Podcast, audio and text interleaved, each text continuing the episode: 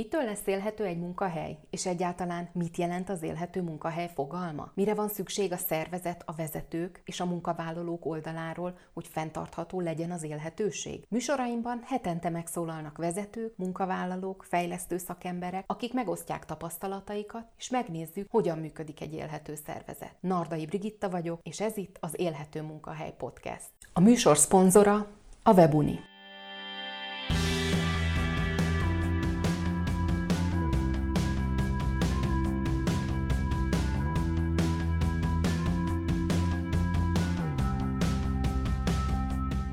Tanulj és taníts bárhol, bármikor. A Webuni hazánk piacvezető online oktatási platformja. Több mint 100 ezer felhasználóval és 600-nál is több online kurzussal egy helyen. Egyedi platformigénylési lehetőséggel, vállalati megoldásokkal a munkatársak képzésére. Tanulj és taníts bárhol, bármikor. További információk www.webuni.hu Köszöntelek, kedves hallgató, én Nardai Brigitta vagyok, és ez itt az Élhető Munkahely Podcast soron következő adása.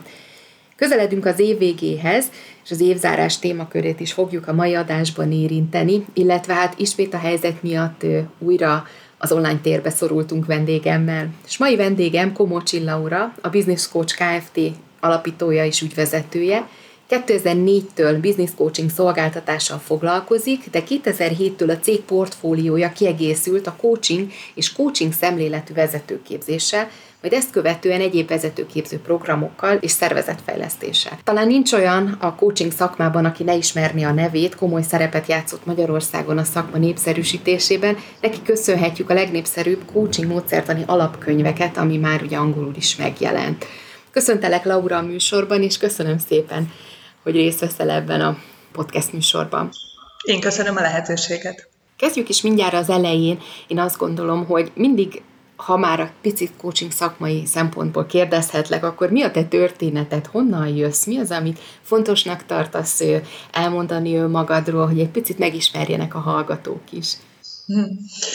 Hát talán onnan kezdeném, hogy én közgázt végeztem pénzügy számvitel szakirányon, ami így elég messzinek tűnik a, a coachingtól, és elkezdtem dolgozni egy nagy nemzetközi tanácsadó cégnél, ahol volt mentoring, tehát hogy volt ilyen típusú megtapasztalásom, ami közelebb állt a, a coachinghoz, mint a, a tanácsadás, és ez volt az egyik ilyen szál, ami, ami így elindított valószínűleg az úton, hogy ezt megtapasztaltam. És amikor megszületett a lányom, akkor tudtam, hogy nem szeretnék visszamenni ehhez a nemzetközi tanácsadó céghez dolgozni, mert korábban volt, hogy egyik héten Malajziában, másik héten Norvégiában, harmadik héten Angliában dolgoztam, és ezt nem szerettem volna a család mellett továbbvinni, ezért azt gondoltam, hogy van néhány évem, amíg otthon leszek, hogy kitalálom, hogy mi lesz az az új dolog, amiben belekezdek. És hát ugye azt gondoltam, hogy van néhány évem, de hat hét múlva megcsörrent a telefon, és a, a G-nek az egyik leányvállalatának az igazgatója keresett meg azzal, hogy szeretné, ha elmennék hozzá 8 órásban rendes munkavállalónak. És mondtam neki, hogy hát köszönöm, megtisztelő, de hát egy 6 hetes gyerek mellől én nem szeretnék teljes munkaidős munkát elvállalni. Akkor utána megint két hét múlva visszahívott, hogy átgondolta, megfelezi ezt a feladatot, és menjek hozzá négy órába dolgozni. Mondtam, hogy megtisztelő, hogy ennyire gondolkozik rajta, de hát, hogy még négy órát sem szeretnék egy 8 hetes gyerek mellett bevállalni. És akkor ezen már nagyon felhúzta magát, és mondta, hogy oké, okay, akkor mondd meg, hogy mennyit vagy hajlandó dolgozni, és én erre így zsigerből azt mondom, hogy hát heti két óra belefér az életembe. És nagyon nevetett a telefonvonal végén, és azt mondta, hogy két órás munka, olyan nincs. Akkor mondtam, hogy hát, ha nincs, akkor majd beszélünk később. Két hét múlva megint megcsörrent a telefonom, és azt mondta, hogy akkor ő felvesz erre a projektmenedzseri feladatra egy kollégát, és csak annyit kér tőlem, hogy heti két órában beszélgessek vele. És ez így nagyon hízelgő volt, teljesen belefért az én elképzeléseimbe is, és akkor a, egyszer csak megérkezett a postán egy szerződés, amiben az szerepelt, hogy én coach szolgáltatást fogok nyújtani ennek a vállalatnak. És hát első körben így kapkodtam a levegőt, hogy úristen, mit is fogok én itt csinálni, de hát rögtön felhívtam a vezetőt, a megbízót, hogy hát én ezt úgy gondoltam, hogy mivel nem tudom, hogy ez pontosan mi is az elvárás velem szemben, én az első fél évet szeretném ingyen végig dolgozni. És mondta a vezető, hogy neki ez itt teljesen fair, akkor legyen az, hogy ingyen dolgozok, és meglátjuk, hogy amit csinálok, az jó, nem jó, van-e haszna, én is kipróbálom magamat ebben az új szerepben. És eltelt két hónap, és két hónap után újra hívott ez a vezető, és azt mondta, hogy nem tudja, hogy mi zajlik a coaching üléseken, de hogy látja a fejlődést ezen a, a projektvezetőn, és ezért megbízna egy másik projektvezetőnek a coachingjával, viszont akkor már fizetne is érte. És hát innen indult az egész. Nagyon kalandos az út, de azért azt nevezzük kevési átlagosnak, hogy valaki mégis módszertani szakkönyvet ír ebből a szakmából, és ez honnan jött? Hát amikor megtudtam, hogy itt én nekem business school szolgáltatást kell nyújtanom, akkor elővettem azt a szakirodalmat, amit én még Csikágóban az, egyetemen tanultam, volt egy ilyen tantárgyam, hogy coaching. Tehát biztosan a hallgatók is tudják, hogy milyen lelkesedéssel tanul valaki olyan tantárgyat, amit így, hát nem tudja, hogy fogja bármikor használni az életben, meg milyen lelkesedéssel tanulja azt, amikor tudja, hogy holnaptól neki azt kell csinálnia. És hát le kellett porolnom ezt a tankönyvet, ez indított el, a férjem nagyon támogató volt, azonnal az Amazonról berendelt mindenféle coachinghoz kapcsolódó könyveket, nyilván század annyi volt, mint most a, a piacon, és hát azt érzékeltem, hogy Magyarországon még nincsenek igazából szakirodalma. Felkértem magamnak két mentort, egy osztrák úriembert és egy svájci úriembert, akik mentoráltak ezen az úton, és amikor elkezdtem kócsolni, arra jöttem rá, hogy nekem annyira hasznos lenne egy olyan gyűjtemény, amiben különböző eszközök szerepelnek. Tehát én ezt tulajdonképpen magamnak írtam első körben, és miután magamnak összegyűjtöttem ezt a majdnem 300 oldalt, akkor többen jelezték, hogy más is kíváncsi lenne erre a gyűjteményre, és innen indult, hogy hát akkor adjuk ki ezt a könyvet. Bevezetőben említettem, hogy most azért már szervezetfejlesztéssel is foglalkoztok. Milyen az, amikor pontosan látjuk külső szakértőként, hogy mások hogyan, vagy hogy mit tudnak megtenni a saját szervezetük jó működéséért, de azért most már ti is egy komoly létszáma, 13-an vagytok, hogyha jól igen, tudom. Igen, igen, igen. A, azért ez már egy komoly létszám őket is összetartani, hogy ti hogyan használjátok a saját tudásotokat önmagatokon. Ugye szokták a Schuster cipőjét, itt ez egy kérdés, de nem pejoratív értelemben, csak analógiásan. Igen, abszolút benne van a pakliban. Nekem is vannak vakfoltjaim, de tehát biztosan nem állíthatom magamról, hogy én egy tökéletes vezető lennék. De azt gondolom, hogy igazából nem is várható el senkitől, hogy tökéletes, hibátlan vezető legyen, hanem ismerje fel a hibákat, amiket elkövet, és tanuljon belőle. És én ugyanezt teszem. Pár évvel ezelőtt megkeresett minket egy, egy magyar startup, nem tudom, hogy mondhatom-e a cég nevét, vagy bólogas. Ha vagy... te vállalod, akkor igen, abszolút. Jó, nem tudom, hogy ez így a reklám helye. A CX3 azzal keresett meg, hogy hát ők csinálnak hálózatkutatást, 5 perc alatt ki tudom tölteni, és online fogom látni, hogy hogy áll a csapatom, milyen dinamikák vannak benne, hol vannak klikkek esetleg, ki az, aki perifériára szorult. És hát én akkor így magabiztosan legyintettem, hogy jaj, de cukik vagytok, köszi szépen, de hát így igazából, hogy már egy 13 fő szervezetet én ne lássak el. És hát volt bennem egy ilyen típusú magabiztosság, és nagyon jó volt, hogy ennek ellenére megcsináltam, mert hogy volt belőle felismerésem. És a legfontosabb felismerésem, az egyik az az volt, hogy volt egy olyan kolléganőnk, aki frissen csatlakozott a csapathoz, és a, nekem minden nap volt vele kapcsolatom. Tehát minden nap vagy beszéltünk, vagy e-maileztünk. Tehát, hogy nekem teljesen az volt a megélésem, mint csapatvezetőnek, hogy, hogy abszolút integráns része lett a, a csapatunknak. Viszont ez a, az ábra, ez a hálózatkutatásos egy A4-es oldalon elférő grafikon jól kimutatta, hogy ez a kolléganőnknek csak velem van kapcsolódása, és a többi kollégával pedig nincs.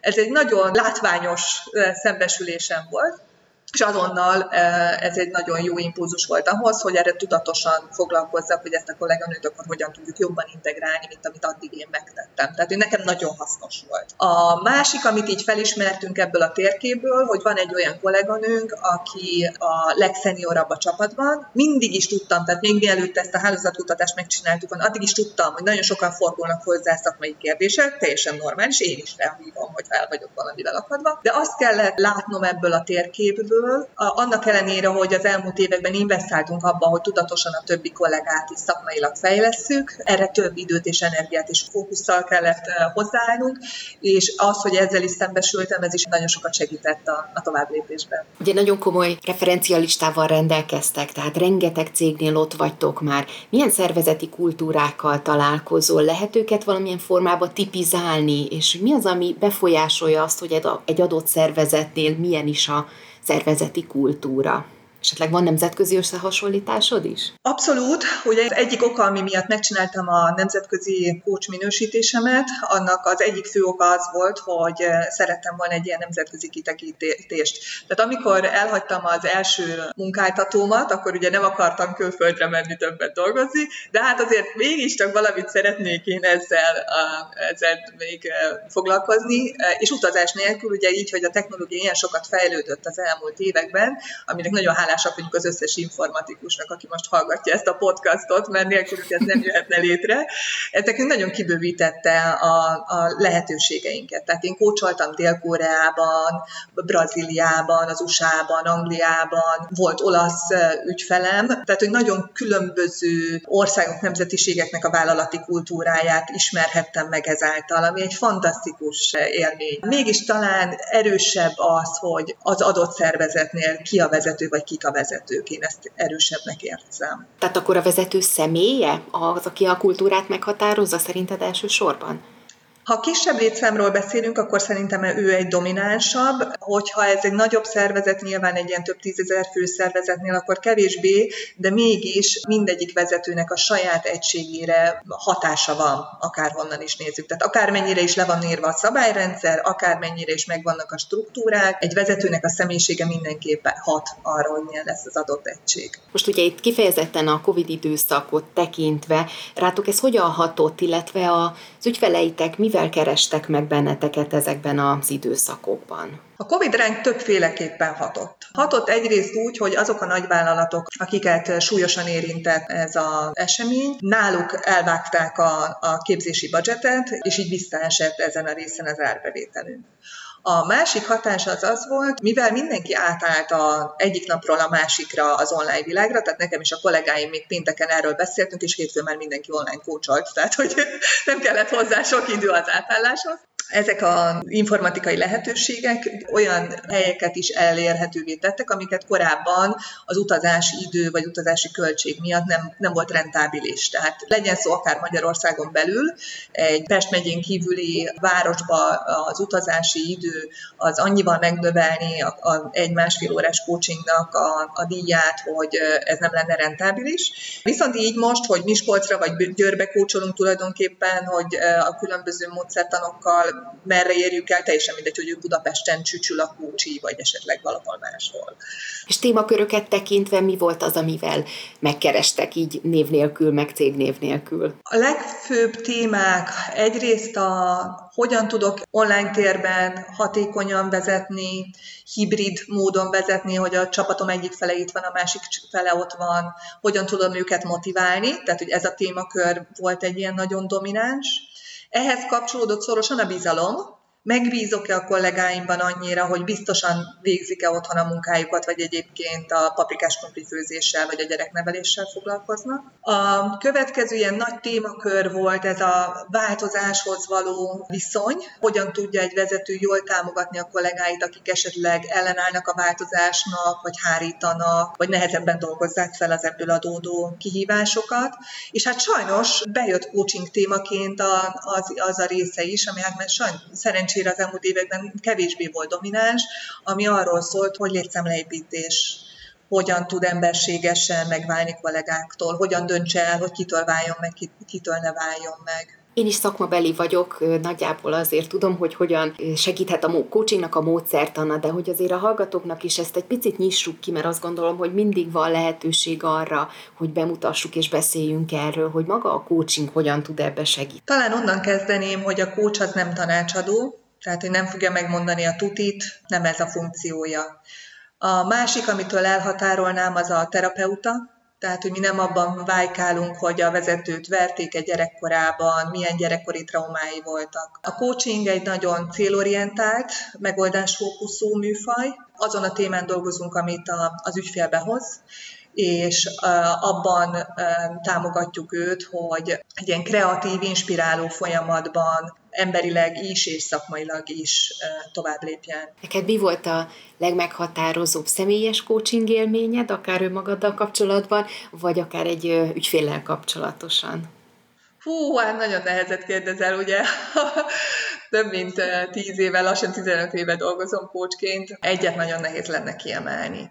Ugye írtam először egy, ahogy említetted, hogy módszertani kézikönyv volt az első könyvem, pont azért, hogy az eszközöket magamnak gyűjtöttem össze, és akkor lehetővé tettem azoknak is, akik szintén kócsként akartak dolgozni, hogy ne kelljen nekik is felfedezniük a kereket, és egyben találnak 150 coaching eszközt, abból lehet válogatni. És akkor telt múlt az idő, a módszertani kézikönyv után elhangzott az az igény is, hogy hát vannak olyan vezetők, vagy olyan vállalati kultúrák, vagy olyan vállalatok, ahol a coachingnak egy ilyen negatív megítélése van. Tehát attól félnek, hogy fú, hát hogyha coachot hívnak, akkor azzal a vezetővel biztos baj van, biztos ki akarják rúgni. És akkor ezeket a sztereotípiákat szerettem volna lebontani.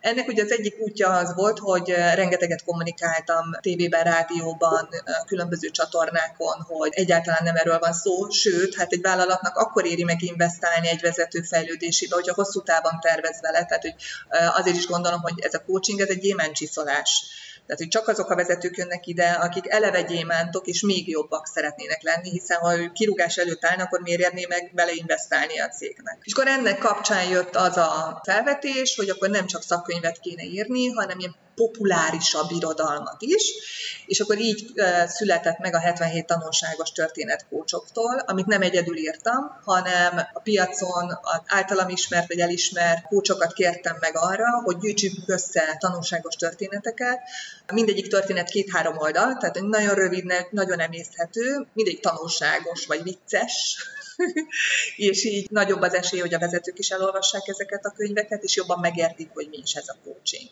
És hát ezzel a célral gyűjtöttük a sok-sok történetet, tehát nagyon nehéz lenne, most már ugye nem csak egy 77 tanulságosat, hanem írtunk utána még egy 77 tanulságot, és tehát 154 történetben nagyon nehéz lenne választanom.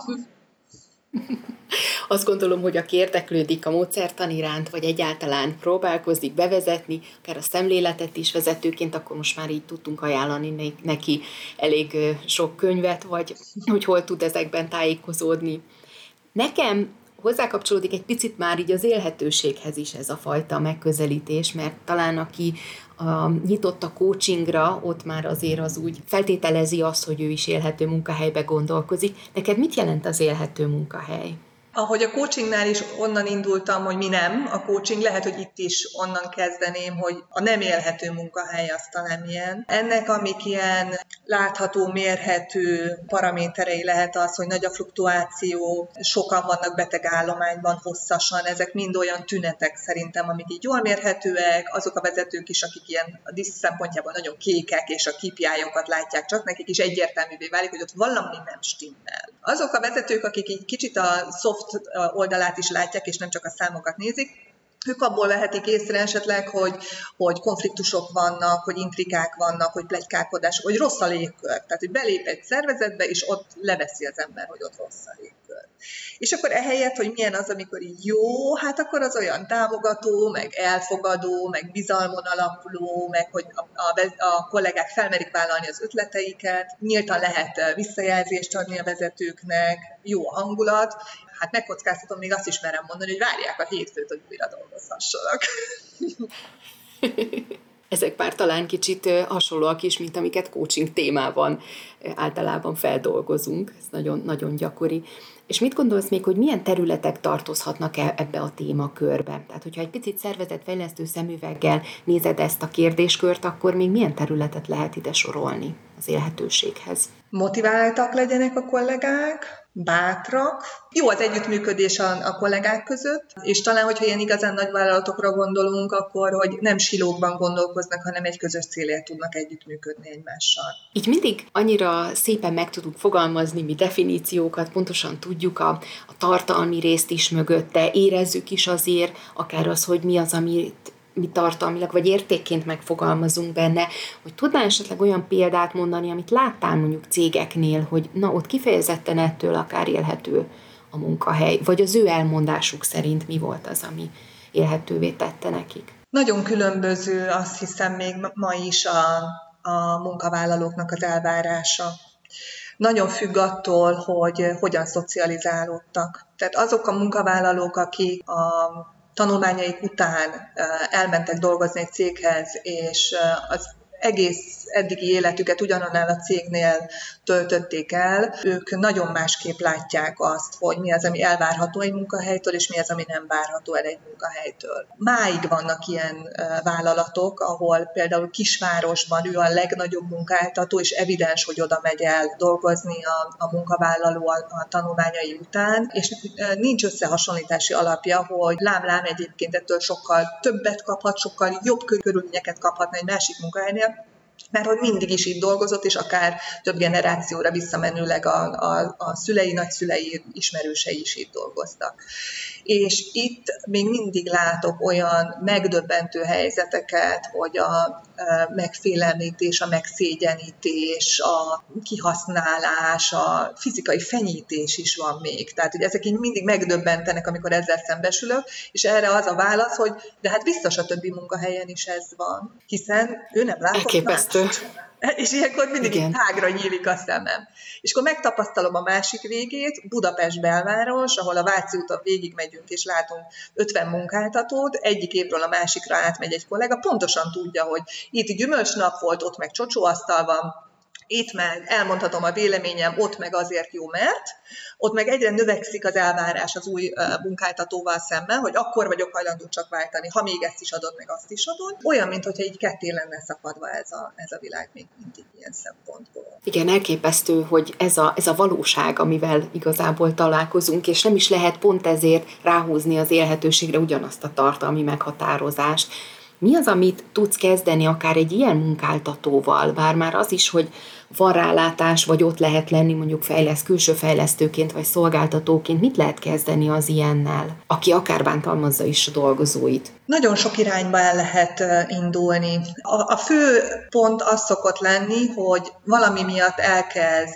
valami miatt oda hívott minket valami oka van, a, valami fáj annak a tulajdonosnak, vagy annak a felsővezetőnek, ami miatt beenged minket az ő kis birodalmát. Szó szerint, igen. És akkor onnantól, hogy, hogy tudjuk, hogy mi fáj neki, eh, ahhoz összekapcsolható az, hogy egyébként, hogyha úgy bánnál a munkavállalóiddal, egyébként, hogyha élhetőbbé tennéd ezt a munkahelyet, egyébként, hogyha nem porigaláznád a soron dolgozóidat, akkor lehet, hogy kevesebben mennének betegszabadságra. Tehát lehet, hogy például ez, ez az egyik ilyen trigger a felsővezetőnek, hogy azért gyertek ide, mert hogy rengeteg időt töltenek cigarettázással, rengeteget vannak betegszabadságon, bármi ilyesmi olyan, ami az ő inger küszöbét eléri, és akkor ha már valamilyen probléma elért az inger küszöbét, ahhoz hozzá kapcsolható az, amit utána mi diagnosztika után érzékelünk. És mi a helyzet a másik véglettel, ugye például a budapesti példa, amit említettél, hogy ott is persze megjelenik, sőt, akár mondhatnám, hogy trendi kócsot alkalmazni, vagy foglalkoztatni, akár belső kócsot is, vagy külső szolgáltatóként hívni, hogy ott hogyan lehet értékteremtővé tenni ezt a folyamatot, vagy mi, a, mi lehet a hozzáadott értéke az ilyen vállalatoknál? Ezeknél a vállalatoknál meg a leggyakrabban pont annak a helyzetnek a speciális kezelése, hogy hogyan tudja megtartani a munkavállalót. Tehát, hogy még egy kisvidéki városban nem lesz mozgás, tehát hogy nem, nem, nem lesz fluktuáció. Addig egy Váci úti iroda folyosón hatalmas a fluktuáció. Tehát az lehet az a pont, amire a vezető azt mondja, hogy szeretne ezzel jobban foglalkozni, hogy hogyan tudja hosszú távon megtartani a kollégákat.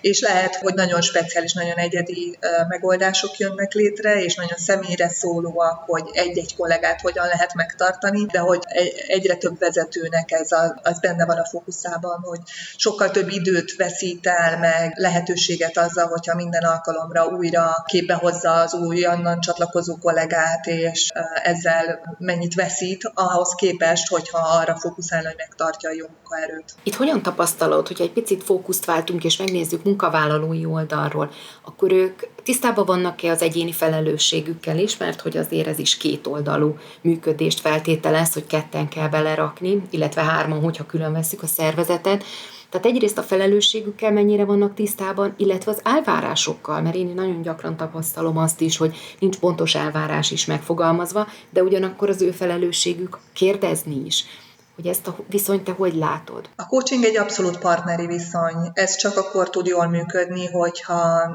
beleáll a, a coachi is, és a megbízó is. Ezért tartom különösen fontosnak, hogy legyen nulladik találkozó, tehát hogy ki tudja választani magának a coachi, hogy ő kivel szeretne együtt dolgozni, kiben bízik meg, ki az, akinek ő tényleg őszinte mer lenni, és meg tud nyílni. És ezért ugyanilyen nagyon fontos, hogy legyen háromszög beszélgetés, ahol egyértelművé válik, hogy ennek a coaching folyamatnak mi a célja, mi az, amiért a megrendelő fizet, amiért hajlandó a coach is dolgozni, mik ennek a keretei, kitől mit várunk el ebben a folyamatban. Te felírnád akár a coachingot receptre mindenkinek? Ennyire oh. hiszel a szemléletben?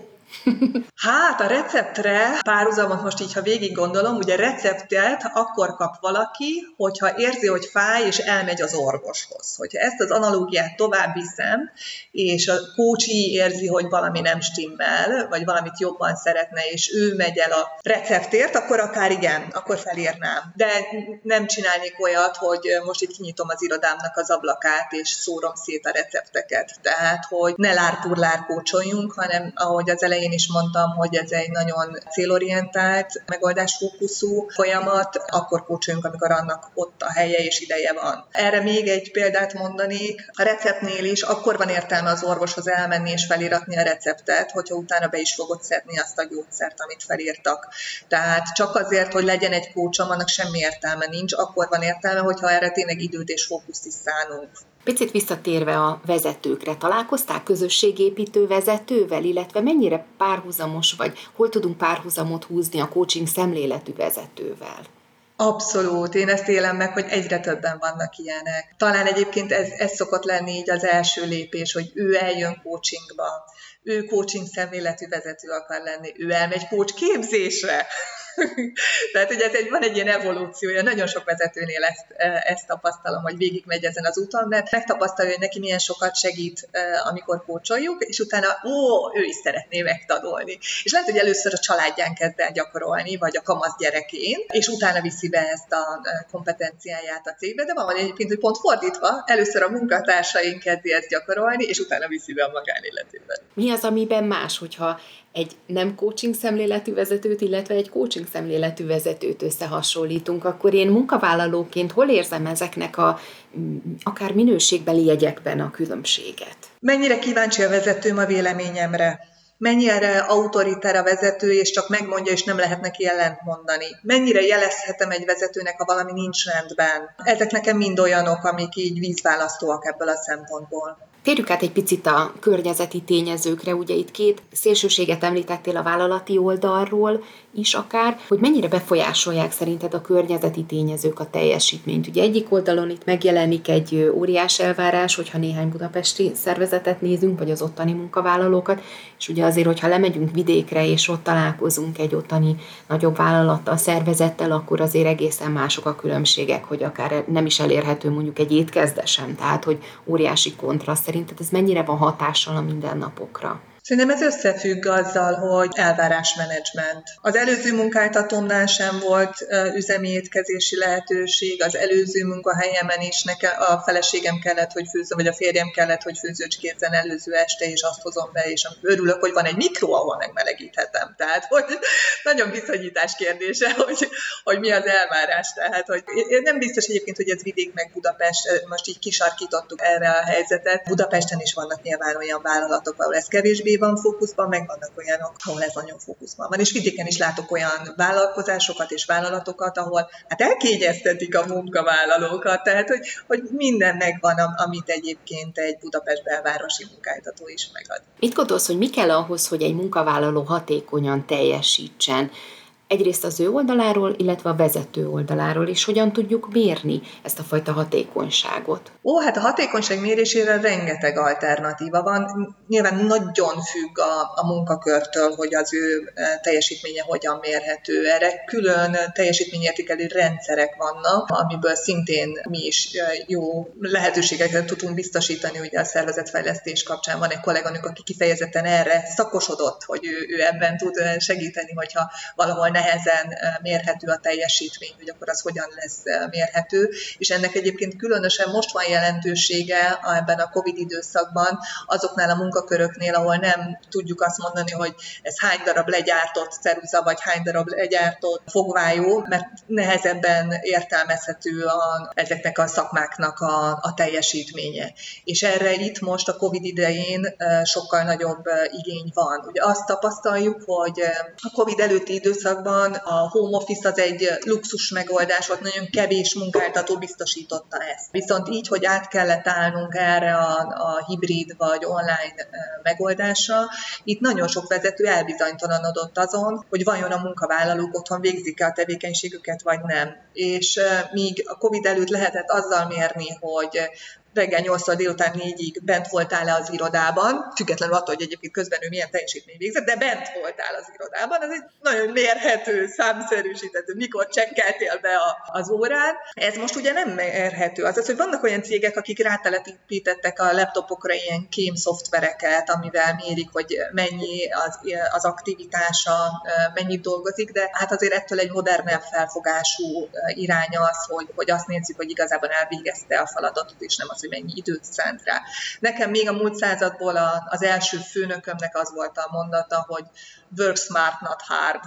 És mindig is ezt várta el tőlem. Tehát hogy nem az volt a fontos, hogy hány túlórát jelentek le, de megvan-e az, amit én megígértem. Ez ugye erősen feltételezi azért a bizalmat, és az a fajta vezető, akinek az attitűdjében ez azért alacsony szinten van, az kevéssé, illetve hát megnehezíti azt, hogy bízon akár a kollégákban, hogy valóban el lesz végezve a munka a nap végére. Fejleszthető szerinted ez a fajta bizalom? Ugye van egy olyan kép, vagy egy olyan diagram, ami arról szól, hogy vannak olyan vezetők, akik megadják rögtön a bizalmat a kollégáiknak. Függe, onnantól, hogy bejött az első napon a kollega dolgozni, ő onnantól megbízik benne. És addig megbízik benne, amíg nem csalódik. És vannak olyan vezetők, akik meg pont fordítva működnek, azt mondják, hogy beléptél az első napon, nem bízom meg benned, először bizonyíts, és majd, ha bizonyítottál, utána bízom meg benned. Ez két nagyon különböző módszer, nem jó vagy rossz az egyik, hanem ez személyisége egy a, ő szociális hátteren, ő mit látott a családban, mit volt a különböző eddigi referenciapontok az életében, ezek mind befolyásolhatják, hogy ő hogy működik. Átlagosan milyen hosszú egy fejlesztési folyamat, és tudom, hogy itt megint egy viszonylag nagyobb lufira próbálok lőni, de hogy hogyan tudod ezt akár így egy picit kategorizálni, hogy mennyi idő alatt mit lehet elérni. Tehát szeretnék akár kedvet is csinálni azoknak, akik uh-huh. mondjuk még bátortalanok, hogy igénybe vegyék akár a kulcs szolgáltatásokat is, és láttatni azt is, hogy ennek van létjogosultsága, értéke. Hogyan tudjuk ezt időben, hogy neki ez milyen befektetést igényel? Ahogy említettem korábban, nekem két mentorom voltam coaching pályám elején. A, mind a ketten nagyon elismert szaktekintélyek voltak Európában, mind a kettő mesterkócs volt, tehát hogy több könyvet írtak, tényleg elismert szaktekintélyek volt. És egyszer úgy alakult, hogy mind a kettőjük éppen Budapesten voltak, akkor még abban az időben ugye olyan kevés volt Magyarországon a nemzetközileg akreditált coach, hogy abszolút importra szorult Magyarország, és a multinacionális nagyvállalatok felső vezetőinek mind osztrák, angol, svájci és egyéb országokban származó coachaik voltak, ami hihetetlenül drága volt egyébként fajlagosan az utazási idő miatt is. És akkor úgy alakult, hogy én ezzel a két mentorommal elmentem vacsorázni. És a vacsora közben feltettem nekik ezt a kérdést, hogy hát én most itt járok a karrieremnek az elején, rengeteg könyvet olvastam, rengeteg emberrel beszéltem, de annyira jó lenne megértenem, hogy körülbelül egy coaching folyamat az mettől meddig tart. És erre az egyikük azt válaszolta, hogy tudod, Laura, én nem hívom azt coaching folyamatnak, hogyha az legalább nincs öt alkalom, mert az a módszertan, amit én használok, az úgy van felépítve, hogy legalább öt, legfeljebb tíz alkalom, tehát a kettő közötti sávban mozog. Megszólalt a másik mesterkócs, aki ugyanolyan akkreditációval rendelkezik, ugyanolyan fantasztikusan elismert kócs, de ő egy másik módszertannal dolgozik, és ő pedig azt mondta, hogy nálam a coaching folyamatok átlagos hossza 1,2. Nagyon-nagyon ritka az az ügyfelem, aki még egyszer visszajön. És nem azért nem jön vissza, mert hogy rosszul végeztem a munkám, hanem én egy olyan módszertant használok. És neked melyik áll közelebb hozzád, vagy te milyen módszertannal, hol találtad meg a saját coach stílusodat? Én valahol a kettőt ötvözöm, azt hiszem. Azt gondolom magamról, meg az eddigi tapasztalataim alapján, engem sokkal-sokkal jobban motivál a coachimnak, a sikerének az elérése és annak támogatása, mint az, hogy a nap végén én ezért hány alkalmat fogok számlázni. Tehát én általában úgy szoktam szerződni az ügyfelekkel, hogy nyilván megvannak a multinacionális nagyvállalatoknak a, a maga standard megrendelései, ahol tíz alkalmas a coaching folyamat, és én mindig elmondom, hogy szuper, írjuk alá, hogy tíz alkalmas, de ahogy a vezető elérte ezt korábban, akkor addig tartott a coaching folyamat. És ez tényleg így is van. Van olyan coaching folyamatom, ahol kitűzi a célt, hogy szeretne 10%-nál nagyobb árbevétel növekedést elérni a, a céggel, leszerződünk egy 10 alkalomra, és a nyolcadiknál uh, újongva jön a vezető, és dicsekszik, hogy megvan, már 12%-nál járunk, és akkor mondja, hogy akkor legközelebb mikor találkozunk, és nem találkozunk. Tehát, hogy erre szerződtünk, elérted a célodat, gratuláljunk egymásnak, szuper ügyesek voltunk, tök jó, elértük a célt. Nem az a célom, hogy még két alkalmat potyára kiszámláztak neked, hanem hogy legyél elégedett. És nyilván egy ilyen vezető, aki elégedett a a nap végén a coachinggal, az annyira jó hírét viszi ennek a szolgáltatásnak, hogy az a két alkalom, amit én ott beáldoztam a nap végén, az nagyon gyorsan megtérül. Sőt, akár hatványozódik is. Így van, így van. Én ebben nagyon hiszek. Tehát szerintem a hiteles, tisztességes, etikus coach az az, az aki tovább tudja vinni ezt a folyamatot. Ez így van, ez nagyon fontos. Térjünk vissza egy picit még az élhetőségre, hogy szerinted vezetőként mit lehet tenni az élhetőségért a mindennapokban? Hogy ezt fent tudjuk tartani, akár hosszú távon, de mondjuk napi szinten is. A nyitottság az biztos, hogy kell hozzá. Az is kell hozzá, hogy hosszú távon elkötelezett legyen a vezető, és ezt ne egy a tudó listáján egyszer kipipálandó pontnak tekintse, hogy jó, hát én most már ezt megtettem, beszereztem a három babzsákot, viszontlátásra nekem most már ennyi elég legyen, nem kell több, hanem hogy ő maga is eh, komitált legyen abban, hogy, eh, hogy hosszú távon is eh, ezzel foglalkozzon. Hiszen mindig vannak változások, attól, hogy új kollégák jönnek be, attól, hogy elmennek szülni a kismamák, azzal, hogy új új terméket kezdünk el fejleszteni, azzal, hogy új célcsoportra lövünk, ezek mind-mind olyan változások egy szervezet életében, aminél ugyanerre a témára rá kell nézni, hogy így most mennyire élhető. Mert nyilván, hogyha egy olyan terméket, szolgáltatást kezdünk el árulni, amihez más generációból kellenek a, a kollégák, akkor hiába akarom én erőltetni a 60 éves kollégáimra, hogy menjünk bungee jumpingozni, vagy menjünk wellnessezni, vagy bármi más csinálni, csinálni, ott más típusú csapatépítés, más típusú együttműködés fejlesztésre van szükség. Igen, ez így van, ez egy hosszú távú, mindennapos munka lehet akár, viszont ugyanúgy gyümölcsözővé tud válni ez már a, a, akár a közeljövőben is. Te élhetőnek tartod a ti saját szervezeteteket? Vagy ha megkérdeznék a kollégákat, ők mit mondanád? a kollégáitól kéne megkérdezni, de hát ha majd itt a podcast végén majd itt bekommentelnek, vagy valamit mellé írnak. Én abba bízom, hogy igen, én várom a hétfőket. Én nagyon szeretem a kollégáimat, nagyon szeretek velük együtt dolgozni, mindig nagyon inspirálóan hatnak rám. Bele, hogy az elején is elmondtam, én nem vagyok hibátlan és tökéletes, tehát szoktam tőlük azért ilyen fejmosást kapni, de kapok tőlük olyan visszajelzést, hogy Laura, elrontottad, és ezt nem így kellett volna. És azokon nyilván mindig elgondolkozom, és van, amit tudok, és olyan típusú visszajelzés, azt be is építem. De azt gondolom, hogy, hogy ahol tudom, támogatom a kollégáimat, hogy elérjék a saját céljaikat. Úgy ismerlek, illetve úgy ismertelek meg, akár a holnapról, a beszélgetésből, és hogy fontos számodra azért valahol az önkéntesség, illetve a pro bono munka. Hogyan jutott eszedbe, hogy egy self-coaching e-bookot kiadsz, illetve megszerkeztetek az Ádrovics Alizzal? 40 éves koromig ez nem volt ilyen fókuszban a karitativitás, és azon a születésnapomon arra szántam azt a napot, hogy végig gondoljam, hogy mi az, ami jól ment az első 40 évben, mi az, ami változtatni szeretnék, és ez volt az egyik terület, amiben rájöttem, hogy szeretnék többet visszaadni a társadalomnak. A fiam akkor 7 éves volt, és a templomba minden vasárnap egy százas zsobotba a persejbe, és azon a vasárnapon úgy jöttek haza, hogy a férjem megkérdezte, hogy hogy, hogy Ágoston most egy ezres tett be a persejbe. És a fiam mondta, hogy hát azért, mert most a papácsi azt mesélte, hogy most azoknak a gyerekeknek gyűjtenek, akiknek nincsenek szüleik, és hogy ő annyira hálás azért, hogy neki pedig vannak, hogy ezért ő saját zseppénzéből többet tett be. És amikor most is, hogy beszélek róla, most is ilyen hátborzongató, de akkor még még inkább az volt, hogy ez adott egy következő löketet, hogy akkor itt most már tényleg, tehát a 7 éves fiam ezen a szinten van, akkor 40 évesen nekem kutya kötelességem, hogy ezzel többet foglalkozzak.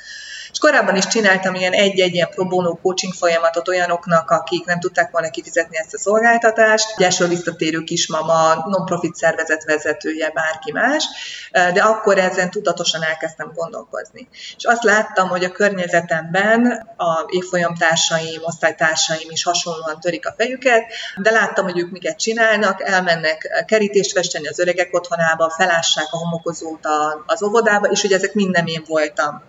Én mindenképpen olyat szerettem volna csinálni, ami valahogy az erősségeimre épít, és az biztos, hogy nem a kerítésfestés, és biztos, hogy nem a homokozó felásás. És akkor innen jött a gondolat, hogy mi is az én erősségem, az én erősségem ez a coaching eszköztárhoz kapcsolódik, és akkor az Aliz még a nőklapjában volt újságíró, és a, a tanítványom volt a, a képzésen, és írtunk közösen egy cikket, amiben olyanokat tettünk bele, olyan eszközöket, amit magukon ki tudnak próbálni, nem kell hozzá külön kócsot megfogadni.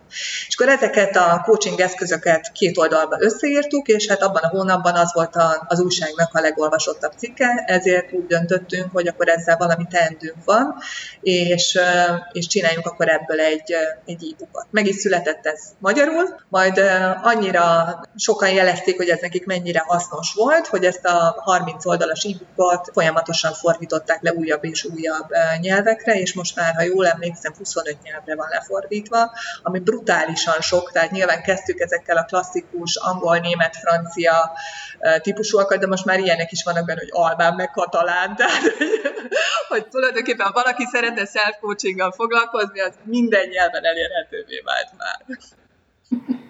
Így van, és milyen letöltésszámnál vagytok, ezt méritek, vagy van visszajelzés róla, hogy hány emberhez jutott ez már el? A, nagyon különböző attól, hogy az adott nyelven milyen ambiciózus a, a nagykövet, mert minden országnak van egy nagykövete, és ha ő ilyen nagyon ambiciózus, tehát hogy tart róla előadást, tart róla e, valamilyen workshopot, vagy megjelenik róla egy újságcikk, akkor szoktuk nézni, hogy hogy, hogy megugrik az adott országban az adott letöltések száma. Én az óriási értékén is megréztem, és tényleg, hogyha valaki szeretne valamit tenni önmagáért, akkor ezzel kezdheti is akár, ez lehet a kezdőpontja. Mit jelent a cégetek mottója? Milyen tartalom van mögötte, és milyen értékrend?